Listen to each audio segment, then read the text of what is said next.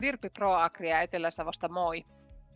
Vastuullisuudesta kasvua ja kannattavuutta hankkeessa luodaan vuoropuhelua eteläsavolaisen elintarvikeketjun sisälle ja tuetaan yrittäjiä HR-valmiuksien kehittämisessä, kuten rekrytoinnissa. Moikka!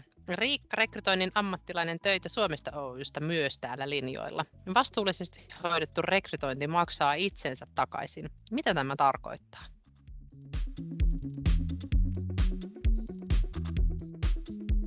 Nyt me ollaan haastateltu ne työnhakijat ja tehty valinta. Kuinka sitten toimitaan?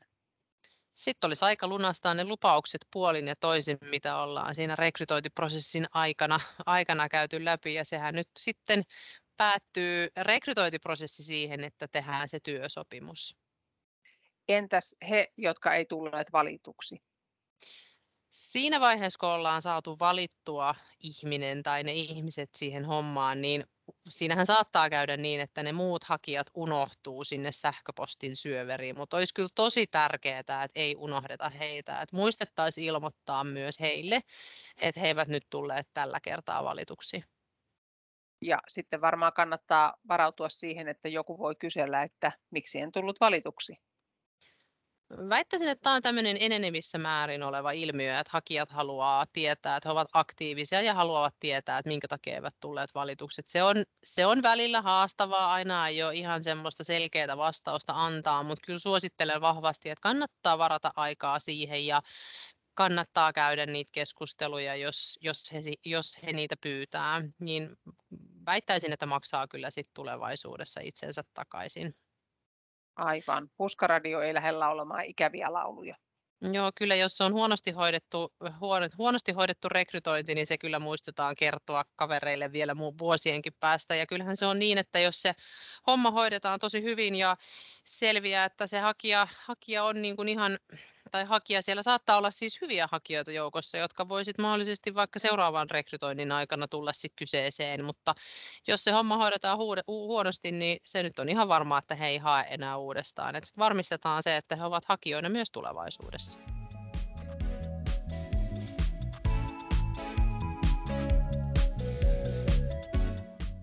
Aivan, eli meillä oli kuitenkin huolellisesti hoidettu monivaiheinen prosessi pitäisikö meidän kerrata tässä vaiheessa, mitä kaikkea tässä on tapahtunut, kun aloitettiin työntekijää rekrytoimaan?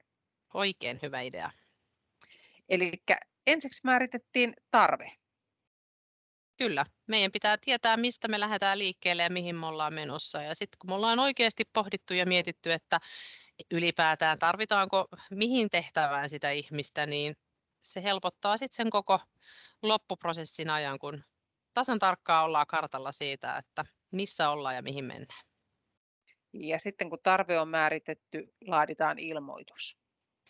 Joo, ja siinä oli nyt tosi tärkeää siinä työpaikkailmoituksessa, että siellä on nyt se kaikki olennainen tieto, mikä siihen tehtävään voidaan laittaa. Helpottaa, helpottaa edelleen sitten sitä jatkoa, kun se sähköposti ja puhelin ei sitten laula turhan päiten, että kysytään sellaisia asioita, mitkä olisi mitkä olisi voinut kirjoittaa mahdollisesti jo siihen työpaikkailmoitukseen. Ja onhan se, me tiedetään, että niitä työntekijöitä ei nyt puissa kasva niin sanotusti tällä hetkellä, niin kyllä jos sillä työpaikkailmoituksella pystytään vaikuttaa siihen, että saadaan enemmän hakijoita tai parempia hakijoita, niin kyllä siihen kannattaa ehdottomasti panostaa. Eli sillä hyvällä ilmoituksella meidän olisi nyt sitten tavoitettava ne hakijat. Niin, nyt vaikka meillä olisi kuinka hyvä ilmoitus ja sitä ei kukaan mistään löydä, niin sit se ei oikein toimi se homma, että se tärkeä vaihehan tässä on nyt miettiä, että miten ne oikeat hakijat tavoitetaan ja missä sitä työpaikkailmoitusta kannattaa markkinoida.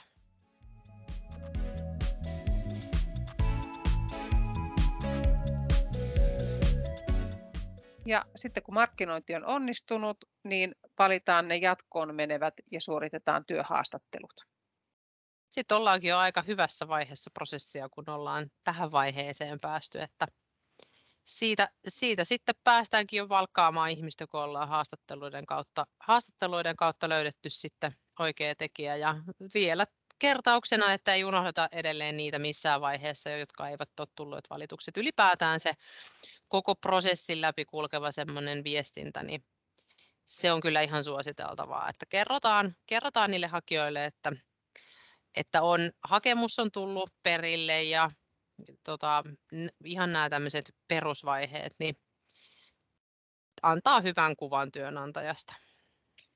Ja valittu työntekijä, hänen kanssaan sitten saatellaan tämä homma maaliin, rekrytointimaaliin sillä, että tehdään se työsopimus ja työsopimus ja palkkaus ja muut työnantajan velvollisuudet onkin sitten jo uuden podcast-sarjan aihe.